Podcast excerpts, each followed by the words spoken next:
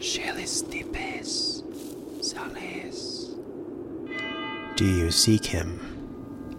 You have found yourself among those who roll the dark dice. What you are about to hear happened long ago, a story brought back from the edge of oblivion, dutifully transcribed and enhanced orally to better captivate your attention. Our tale is a harrowing and collaborative one, set within a world of dungeons and dragons.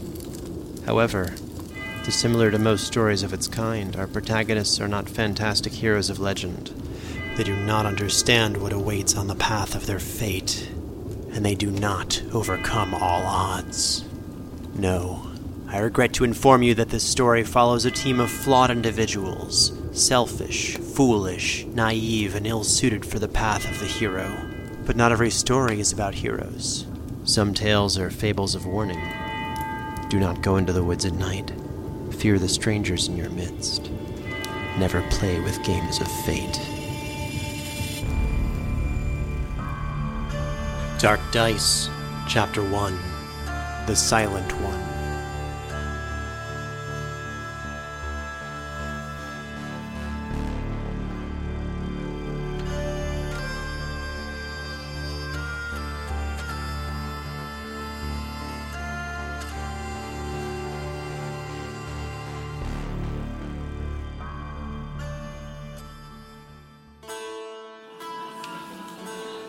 Some time ago, the small pious village of Ilmater's Hope suffered a terrible season of blight. Crops blackened and animals ill beyond care, the men and women of the village spent much of their time far from town, collecting together what they could to feed their slackened mouths. Exhausted, but fed, the men and women of Ilmater's Hope slept well and awoke to calming rays of the sun. Rested, they turned to face a new day and one by one the household screamed to find their children missing. So it was that six able bodied men and women set out in search of them, tracking the children through the woods to the east. They wound through an ill stricken section of the Bright Vale, the Dead Pines. Glimpses in the dead pines' heavy mist tricked their eyes, and the obscured path slowed their progress, but they went on, the chill of the night bit at their noses and ears, and the sound of distant thunder bounding off the nearby mountains promised worse days ahead. As the storm pushed down the mountain, five of the would be rescuers huddled around a dying fire, clinging to wisps of warmth and consciousness. Though traveling together, they knew little of the strangers with whom they shared food and fire. Over the last two days, their conversations consisted of their mission to find the children and little else. One fiery haired dwarf, before the light of the campfire, took it upon herself to break the weight of the enmity between them. I guess I better break the tension. I'm Rowena Granitepike. As she spoke, she stood, rustling a long, dark, cumbersome cloak behind her, before seating herself nearer the fire, dragging her small pack close.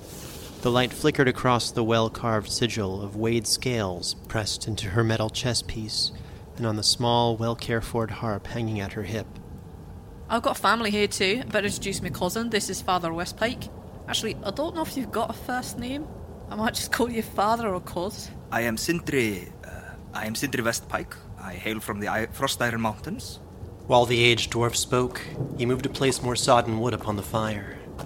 He stepped with a limp and an unevenness, his shoulders strong but carrying a hump from decades of toil in darkened mines. As he placed more wood upon the fire, embers bounded up past his grayed beard and hair, and his smiling face. The face of a proud, happy dwarf, a life of hard work and dedication behind his eyes. I've traveled these grounds for 80 years now, and I have now been in Ilmater's Hope for maybe a year, trying to help build the current church. You would know me as a cleric of the god Pelor. With a strong grip, he grasped at the symbol of Pelor around his neck. Pelor, the Hiorosjol, the god of the sun, light, strength, and healing, the creator of much that is good. Father Westpike looked at the holy symbol, at the bearded face within the rays of the sun, and he thought for a moment on his most beloved of the old gods, an ancient symbol of power and righteousness in the realms of men. May his light guide our actions. An uncomfortable rustle issued from beside the dwarf, and a gray skinned tiefling peered up at the man under long horns. He seemed odd, anxious, and set beside three sets of shoes, a pair for any occasion. My name is Iaus. I'm an innkeep. Of the children that have been taken from the village, mine is one of them. His name's Barin. He's 12. He's a dwarf. I, I know he's not mine, but it's how we roll, all right? it's a long story. I don't even want to go there, and I don't want to waste time talking about all this because I want to find him. With that, the tiefling shifted his eccentrically designed cloak about him and nodded to the next dwarf beside him. She was short and unremarkable in her features, but her broad shoulders and hands were testament to the strength of dwarven youth. I am Sister Tsavorite Cavernsfall, uh, paladin of Ilmater. I come from the dwarven village of Faxifos. Uh, though, as stonemasons, we lived in a house next to a massive cavern that fell into the earth. Hence, Cavernsfall. I came to Ilmater's Hope to help build the church, as I have assisted in the stonemasonry of two previous churches of my faith. Now, the suffering of Ilmater ordains that I help alleviate the suffering of others, so I will help to find the children that were lost to the town. And you, my wild worn fellow? Sister Cavernsfall was speaking to the last of their group, a tiefling woman of the wild, with blood tinted skin and dark hair dotted with sprigs and leaves. I'm Flygia, a tiefling and a woman of the wilds. I consider wherever I travel to be my home, and for the last few months I've lived in a small hut in the woods, just north of Ilmater's Hope. I am known as the Demon Witch of the Grey Swamp, the Keeper of the Wilds, and also, more recently, the Lady of the Bunnies. it's not my fault I have so many. Though I'm called a witch, I'm actually a druid. One who communes with nature. With this, she rattled the telltale sign of her craft opaque tinctures, natural charms, bundles of herbs, and bulbous potions hanging from her cloak. Even her walking stick looked alive and wriggling beneath her fingers. I'm not an evil person, and while I don't mind being perceived as a scary witch, I'm sick of being harassed by dumb people with pitchforks. So when the villagers came to ask for my aid, I said, Sure, I'll help you. yeah, good times. I talk endlessly about my bunnies if you get me started. And one of my brooms, uh, I guess you'd call it uh, broom mate, is taking care of them while I'm gone. That's amazing. I'm sorry. I would, I'm just going to call you Lady of Bunnies because this is too good.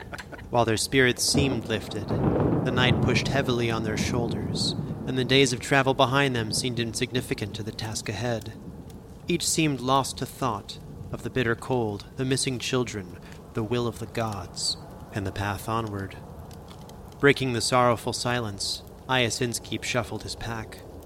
So, taking stock of the provisions we've been given, everyone has a bedroll, a bonus canteen, which should last the entire journey unless you, well, use it in a way that would cause it to run out.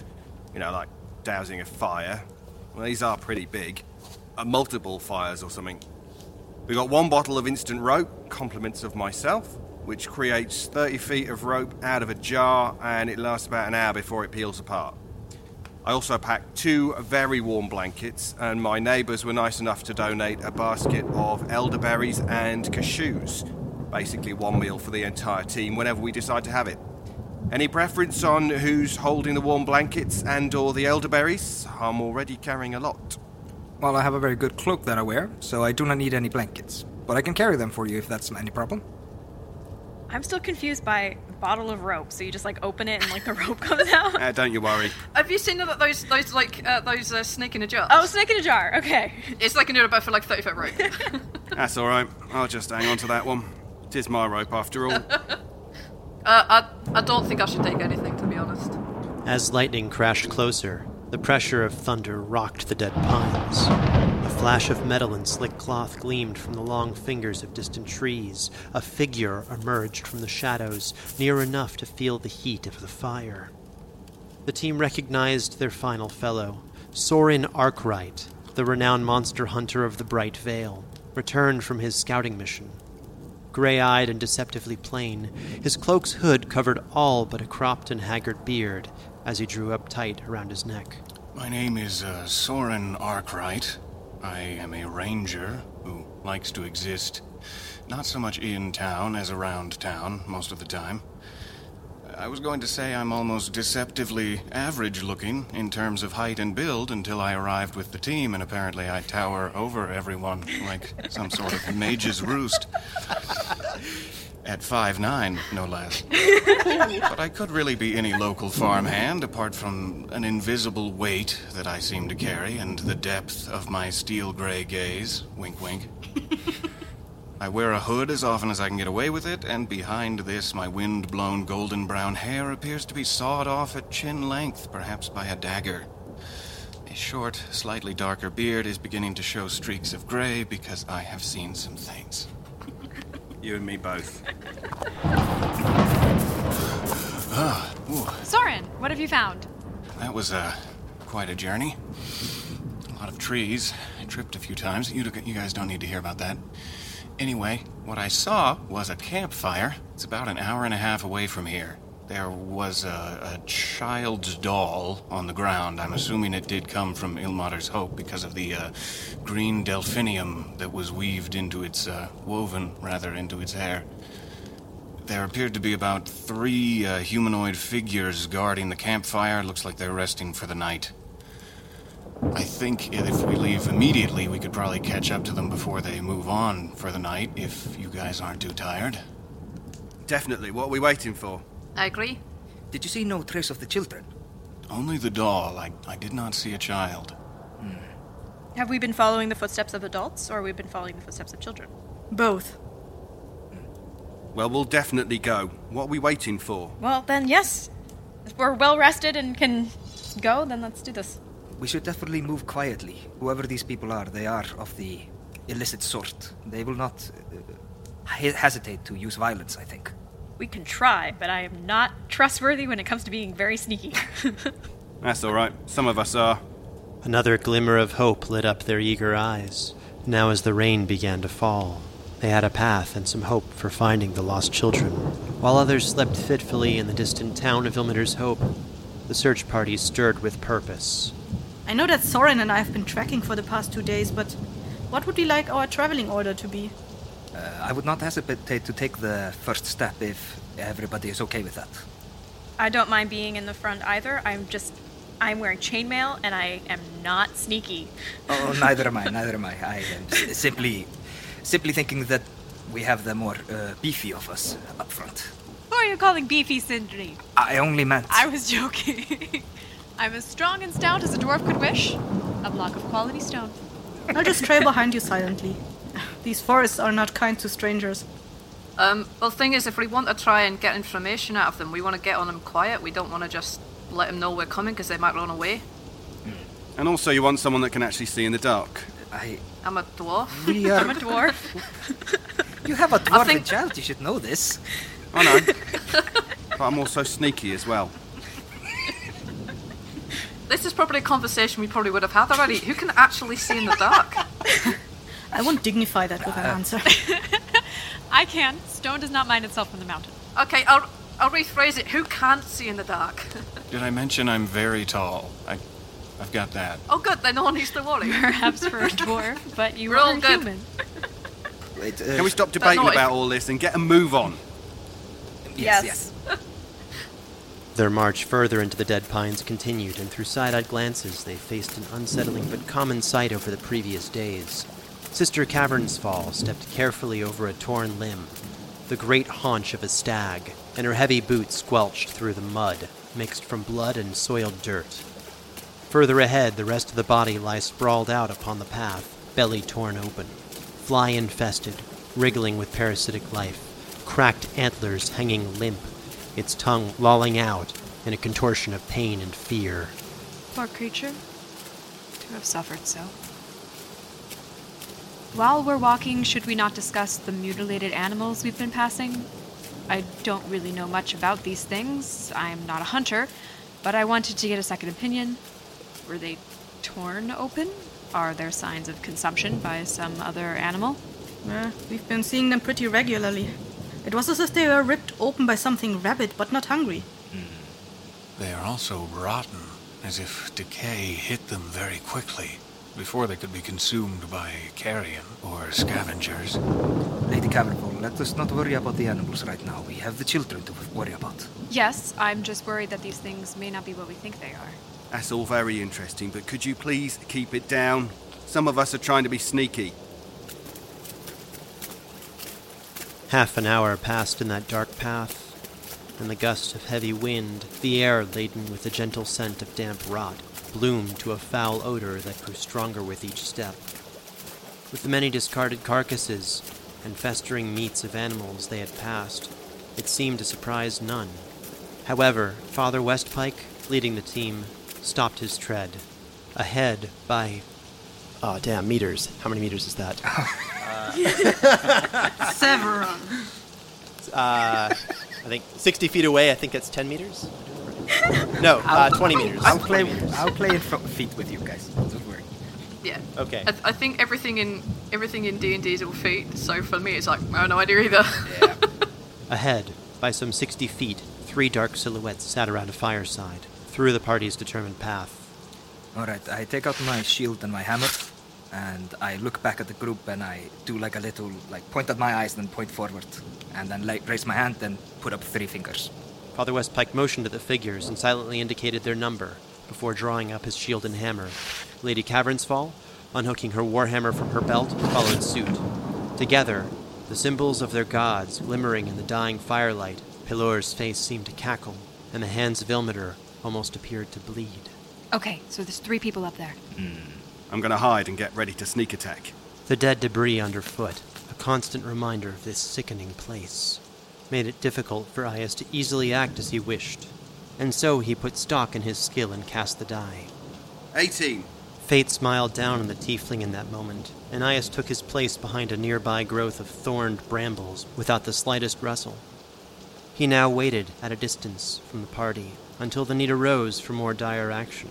Am I able to perceive how the uh, three figures are armed, if they're carrying any weapons? Trailing behind his fellows, Hunter Soren Arkwright attempted to glean more about the distant figures, straining his eyes in the dark. All right, got a 10. They appear to be unarmed merchants. One female, two male, humanoid, perhaps human or half elf. Between flashes of distant lightning, aided by dwarven and tiefling dark sight, the others saw that the trio was facing away, motionless, unarmed, and dressed in the plain but colored garb of merchants. And then a white flashed over them, and a great booming crack splitting the air, illuminating the surrounding towering forest. They blinked back the white spots in their vision, but the distant trio now had their eyes focused upon the team. Unsettled by their stares, Father Westpike raised his shield, but Rowena placed a gentle hand on his shoulder. Um, at least to a black sheep like me, you're the coolest of my entire family. And all it's doing with bardic inspiration. The light notes of her song filled Father Westpike's mind with a sharp warmth. The memories of fond dwarven revelry made into song and strength. This was the magic Rowena had taken up. Not the devout power of the gods, but the living enchantment of music. Such inspiration. Yes, because I'm a Valor Bard. Nice. You only get to use it once. It can bolster your chances to hit, strengthen attacks, swing luck your way, or sharp your defenses. Make Ooh. it count, dude. I don't want you to die, so I'm just gonna piss off into the bushes. This is too much. Keep close to me. We don't know what is, is in these woods. All right. Uh, the creatures are staring at us now. Or the the Again, pe- I don't think they're armed. They look like human merchants. All right. State your names. What are you doing in this forest? Sitting so far off into the dark woods, the trio remained unmoving around their sputtering fire. Floating embers here and there drifted before their eyes, which stared at Father Westpike. Straining through the dark at the edge of his vision, Father Westpike watched, confused at their lack of action. Yeah, I, I guess I'm, I'm I'm trying to figure out like, are they like absolutely like are they statues still? Are we talking like not a muscle, not even the movement of the breath? Uh, I got a 19 on the dice, so Nice. Still sharp in his old age, Father Westpike could see their chests move with shallow breaths, shifting their merchant garb with every slight heave. As a log cracked open atop their fire, it was easy for the cleric to discern their glittering jewel brooches, gold necklaces, simple trinkets, and well carved bracelets. And yet, they wore no shoes, and their traveling clothes were sodden with rainfall and smeared with mud. However, most unnerving were their decaying smiles, spread out beneath otherwise hateful, unblinking glares. Uh, are you in need of assistance? You. This is not okay. I. I start moving forward very slowly. I have my hammer ready to strike if anything approaches me, and I tell the party they are not okay. They are not well. I'll follow you cautiously with my bow, but not very threateningly. I will approach with you, following you, as I am sure you will seem far less threatening alone if you are attempting to talk. Yet, if they attack, I will not hesitate to act. I'll take him from the side. I'll turn myself into a wolf and go around. It was a sight to behold. With a gesture lost to the dark of the forest in the age of her arts, the woman of the wilds bent and contorted. Her long dark hair wrapped around her limbs, her nails grew dark and thick, her horns pushed back along her skull, disappearing beneath the fur. Her pointed tiefling tail was the last to be consumed by the growing, wrapping noose of bristling hair. With a glint of long white teeth, the wolf Flygia shook out her haunches. that was surprisingly realistic. Okay. Um, I love druids. I'm just gonna hide behind this tree. Actually training stealth. Why did I study stealth? As Lady Rowena concealed herself from the prospect of battle, ahead of her the merchant woman broke her silence, opening her grin wider and wider, parting her clenched, decaying teeth as if to speak. She opened her mouth, her tongue moving as though to whisper, but all that projected was a weighted heaving sound. Her tongue pushed forth from her mouth, past her teeth, and past her chin, then further. Wriggling, retching, the tongue tore itself apart, the two halves reaching out, wrapping around her jaw. They wriggled as though jointed, long dark fingers pushing out from her throat, and as the long digits gave way to an elongated hand, the flesh of her cheek tore open, and a sickening crack signaled the dislocation of her jaw and the snap of her spine. The mouth tore open, another long black hand pushing free, the woman's neck bloating, and together the two hands gripped her shoulders, pushed down, pulling up an emaciated, hairless figure of oily skin and protruding bone. It was here, among the looming cage of the dead pines, beset by an unknown darkness, the air heavy with rot and turmoil, that the fellows first doubted their sanity. All but Lady Rowena, who, hidden behind the tree, saw nothing of the harrowing transformation. Yeah. I imagine my back is very firmly against this tree. I'm just listening for sounds of distress. The rest of the team must make a sanity check. Has this thing. my son. Sister Cavernsfall and Iaus Innskeep recoiled from the sight, their minds suspended, their sanity raked over by the long black nails of the unfurling thing before them. There, in that darkening night, they stood paralyzed. I see this kind of thing every day. Nothing is going to surprise a wolf. Flygia, flinching back her jowls at the sight, prowled unscathed. The keeper of the wilds had seen a great many horrors in her days, as had Soren Arkwright, who drew back repulsed but not unnerved. Oh god. No. Remember, cause you're still inspired. You can strengthen your grip on your sanity. I. Oh, I, I, I definitely want to. I don't want to be paralyzed. Oh, that's a five. Uh, that's it's, it's 16. Father Sindri Westpike searched his memory for her short song, the feeling of revelry it gave him, and with its sound firmly in his mind, he pushed out the fear, the vision of the transformation, and overcame the madness of what he just witnessed. Aha! You're welcome. Thanks, cousin. Now, what is this foul thing that we face? The crimson limbs righted themselves, standing hunched, a pile of skin and cracked bones at its feet. Roughly humanoid, its long limbs bent and bowed, its anatomy a thing of dark magic. Its hairless head was vacant of a nose or mouth, just a canvas of skin marked by three large but hollow cavities. Its body heaved as if breathing, and with a crack, it faced the group.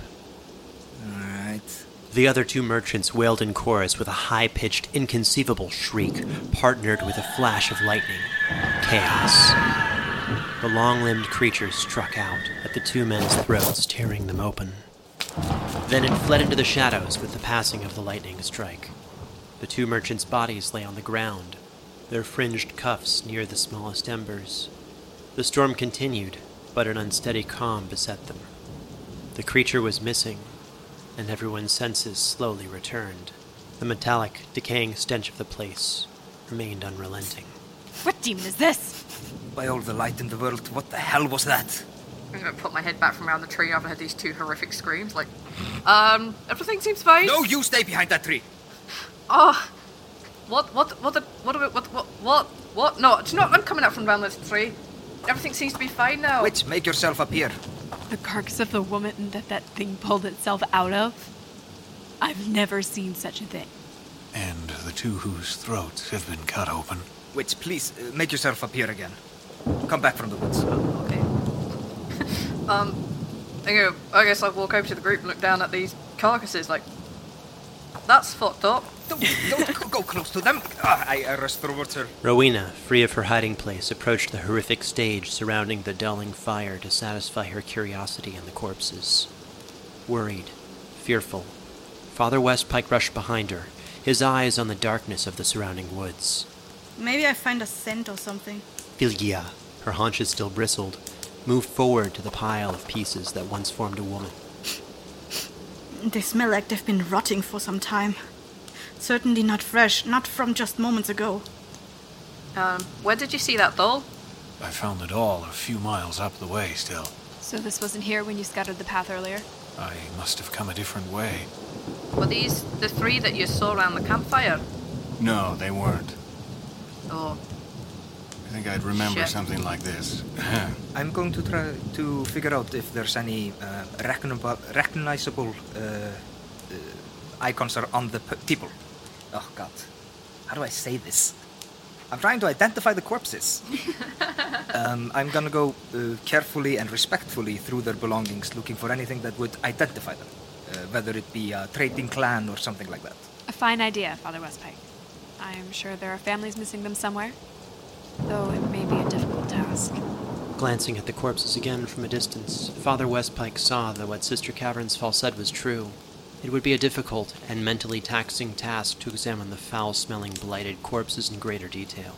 A test of his hold on sanity itself. All right. Yeah, there we go. 18 on the dice, 22. Strengthened by the tenets of his faith, holding his mind at ease, Father Westpike moved to investigate further, his gloved hand turning out pockets, searching for identification and examining the full extent of their injuries, while the other hand pressed a rag over his mouth and nose, a weak protection from the stench. All right, well, that's not as good. Uh, investigation. Did I put points in that? No, I did not. That's a five. 36 gold pieces, a silver necklace, a broken gold necklace, four charm bracelets with a strange symbol. A worn copper coin on a string around what was previously the woman's neck, a thick blue candle, a glass vial containing a grey smoky substance, and a crumpled silver amulet of Torm. All three of the deceased are bleeding from their throats and stains through their clothes across their back, indicating bleeding beneath. All of them have blisters on their bare hands and feet. Oh, oh dear Pelor, their eyes have collapsed. This is very, very unsettling. I I know many of the inhabitants within these woods. Let me see if I recognize these ones. As Flygia approached the resting corpses, the weak fire reflecting of pallid skin, the retching smell and violent nature of their deaths became oppressive to her senses. Flygia attempted to shore up her strength, straining her mental capacity for the macabre. Ten? Plus two? Unprepared for the distressing mutilation before her, Flygia was beset by dry heaving, repulsed by the sight, plus five stress. Through her fits, at a glance, she noted that the dead were strangers to her and the woods of the Bright Vale. um, is there like the manner of their death? Is this reminiscent of anything I may have heard about, like wandering around telling tales? That will require a knowledge history check. Oh, oh, it doesn't matter because I rolled a one on the dice, so that's a seven. With advantage. Oh, okay. That's just as terrible because I got another one, so that's seven. Uh, sister, is the manner of their death like remind you of anything you might have heard? Like perhaps in religious texts or any sort of tales from across the continent? That would require a knowledge of such grotesque history that I would not be able to recall. Uh, as a collector of stories, though, Rowena, you certainly have a better chance. Yeah, that's what I hope you weren't gonna see. I wonder if there's any religious symbolism behind the thick blue candle. I know the crumpled silver amulet of Torm belongs to a follower of the loyal Fury himself, god of duty, loyalty, righteousness, but I don't know if any of these other things have any religious meaning. The copper coin, uh, the charm bracelets. Sometimes history eludes me.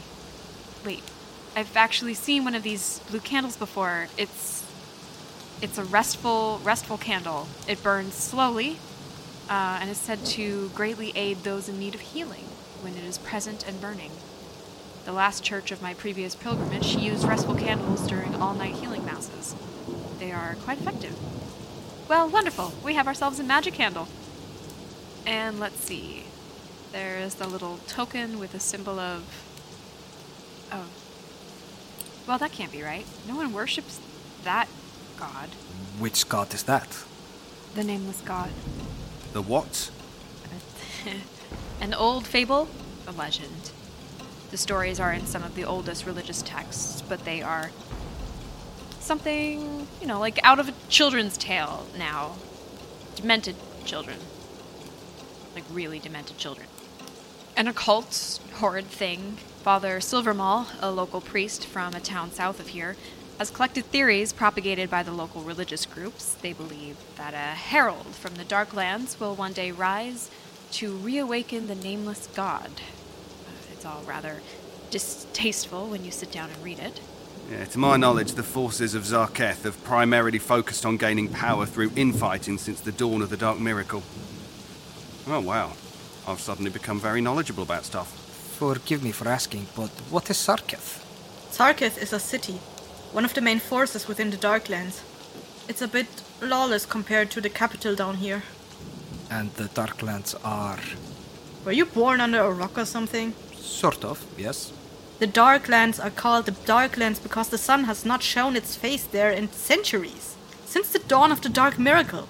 All right, so we got some positive and some negative out of this. I bring all the, the things I found away from the corpses, but I leave the little gold pile behind in whoever's pocket I found it. So, just one quick question. Uh, given that I'm a merchant and all, mind if I take a look at the glass vial with the grey smoke? Here, Uh, I rolled a three. are you sure this, the glass, is from this area? I've never seen anything like it. Can I assist you? Advantage? Question mark? Attempting to assist, Father Westpike indicated an odd tapering to the neck of the vial, which spun as though twisted in the flames that formed it. Aha! See? See?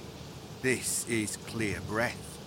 It dulls olfactory senses, helping to maintain your composure and constitution when facing unpleasant odours.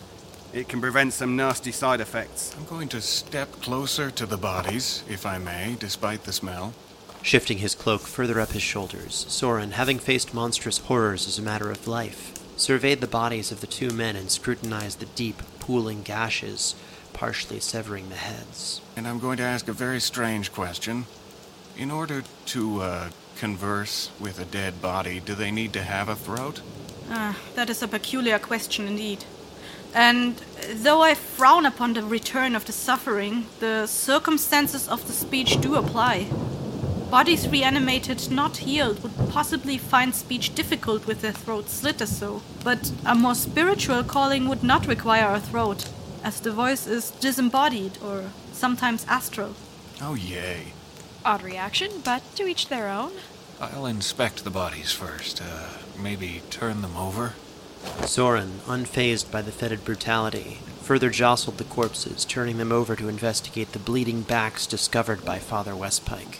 He paused a moment, drawing together a mental bulwark, before cutting free the impending claw. Waiting patient, Sister Cavernsfall took up her holy symbol of Ilmater. She watched the jostled dead with pity and decided upon the proper prayer for the dead. Where's my incense? Ah. Ilmater, bloodied, burned, and broken, crying God, waiting with open arms. Forgiveness is the mark of light, a burden lifted from suffering lives. Now free of bonds and mortal toil, take up their suffering, shield their souls. The bodies left are poxed with truth, that the lives of men are ill endured. Though not all see the trail of blood and know the pain you take up, may the world beyond be unchained, unbeaten, an unyielding domain of compassion. You know, that's really rude of you. Excuse me? That is really rude of you to assume that everyone wants you to pray for them after death and try to steer their souls towards your god, the Lord of Suffering or some bullshit, if I'm not mistaken. Lord Ilmater bears the suffering of those he can and is an enemy of pain and cruelty. And I believe it would be more rude to assume one would wish to be left in the mud unattended. Their spirits need not follow the path I light for them, but I strive to make the afterlife open to such suffering souls, if they choose, Zarias.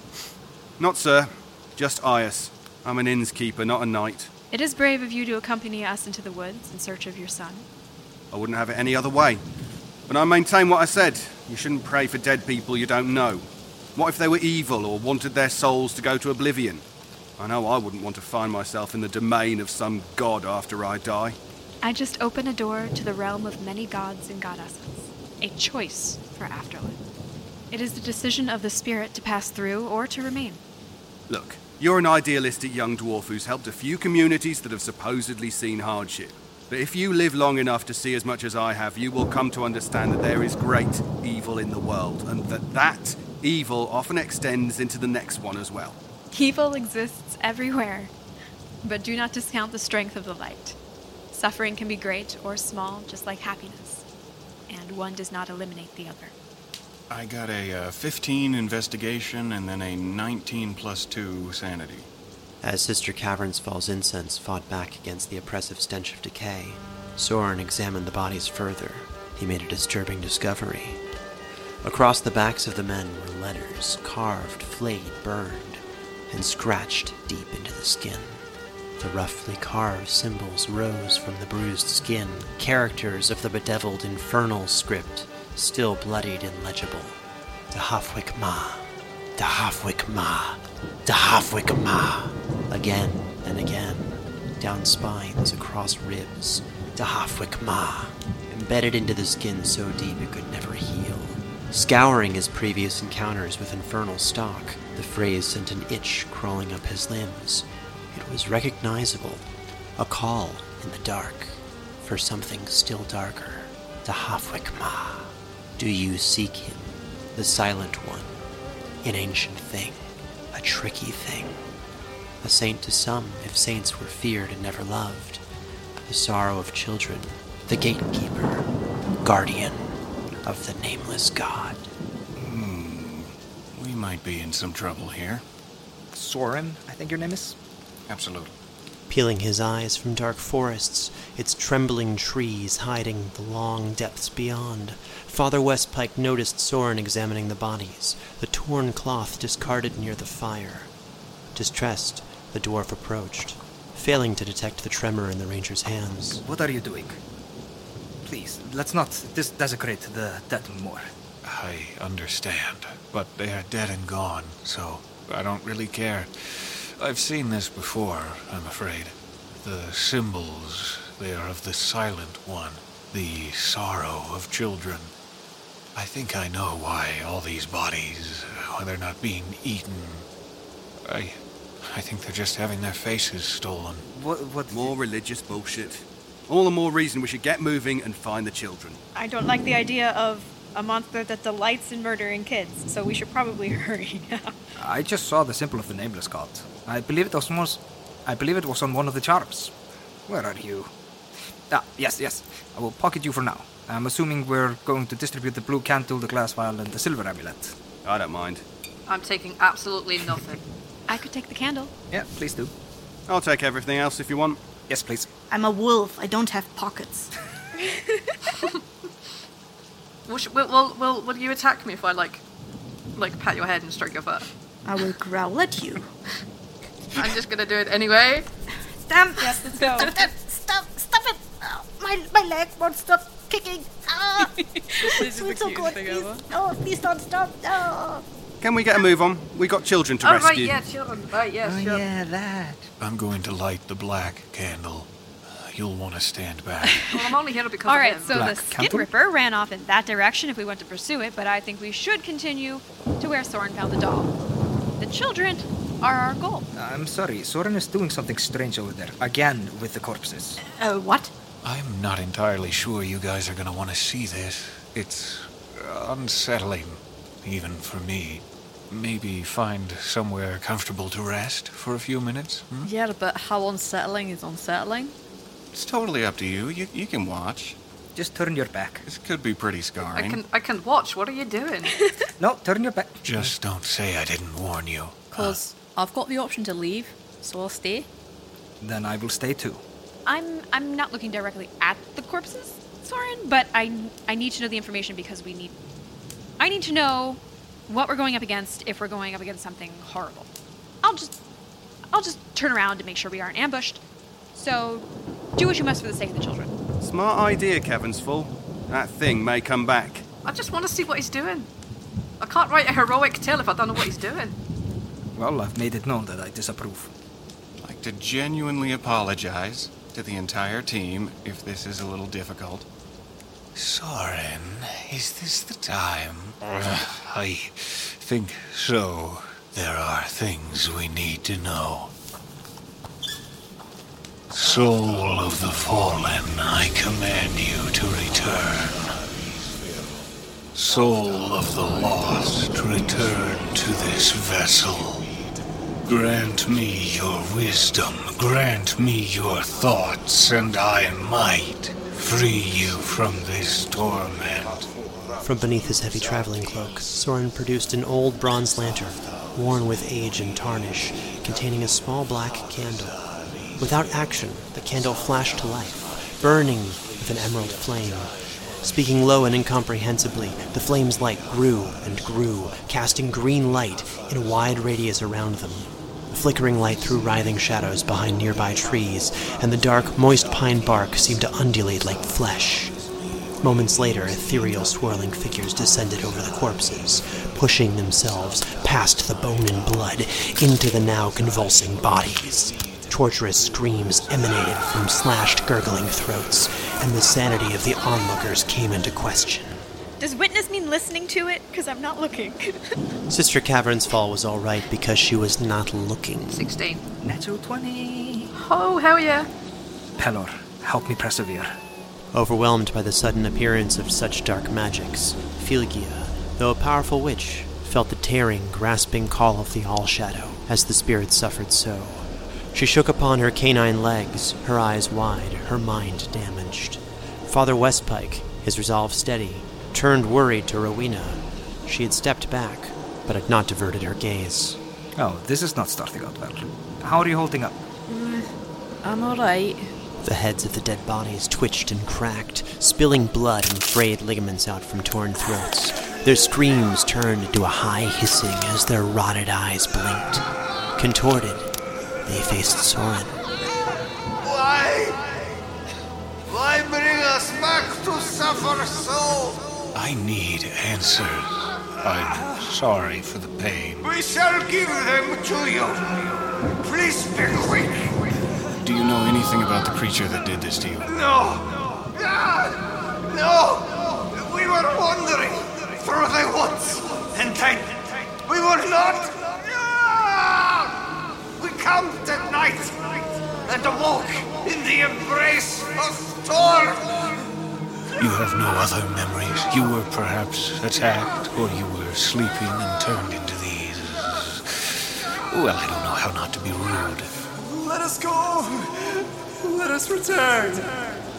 The pain. It's unbearable. We know nothing more. Focused on their pain, nightmares of the children suffering in the dark depths of the woods pushed Father Westpike to speak, hands still grasping around the holy symbol as he stepped forward. Why were you carrying a symbol of the old god? The nameless one. A charm! The superstitious charm! Ah, to silence Ilmater's hope! Please, Soren, please let them rest. Were you in Ilmater's Hope, or have you not yet arrived? We will never arrive. Let us go. Ah, Please. The corpses shook violently, racked with pain as if experiencing their wounds for the first time. They arched as they felt the carving upon their flesh, grasped as they felt their throats open. Crushed back into the mortal world, their vessels damaged and tainted, they suffered unlike the living. Hope there's nothing else we need from them. The process is. Uh, difficult to repeat a second time. Thorin, let them go. All right, I, I put the lantern away. I release you. As Soren expunged the light from the candle, the forest returned to the physical realm of horror, free from the tormented spirits. The souls of the deceased, white as smoke, clawed free of their tortured bodies and ascended to the looming clouds. I'm sorry about that. Not to anyone in particular. Are you really sorry? Some days. All right, we need to get back on the trail before this happens to people who are tiny. They're called children. Yes. Kids. Of course, of course. Sorry. Uh, Soren, thank you for helping us find more information. Of course. And yeah, I think we should move on. I'll take the lead. This way, yes, Soren? Hvað segirðu, kallinn? Er þetta ekki bara allt í fína? Having stamped out the last embers of the fire and laid the corpses respectively flat, faces covered, the seven adventurers continued along the track into the darkness of the dead pines. Dark Dice, Chapter 1 The Silent One.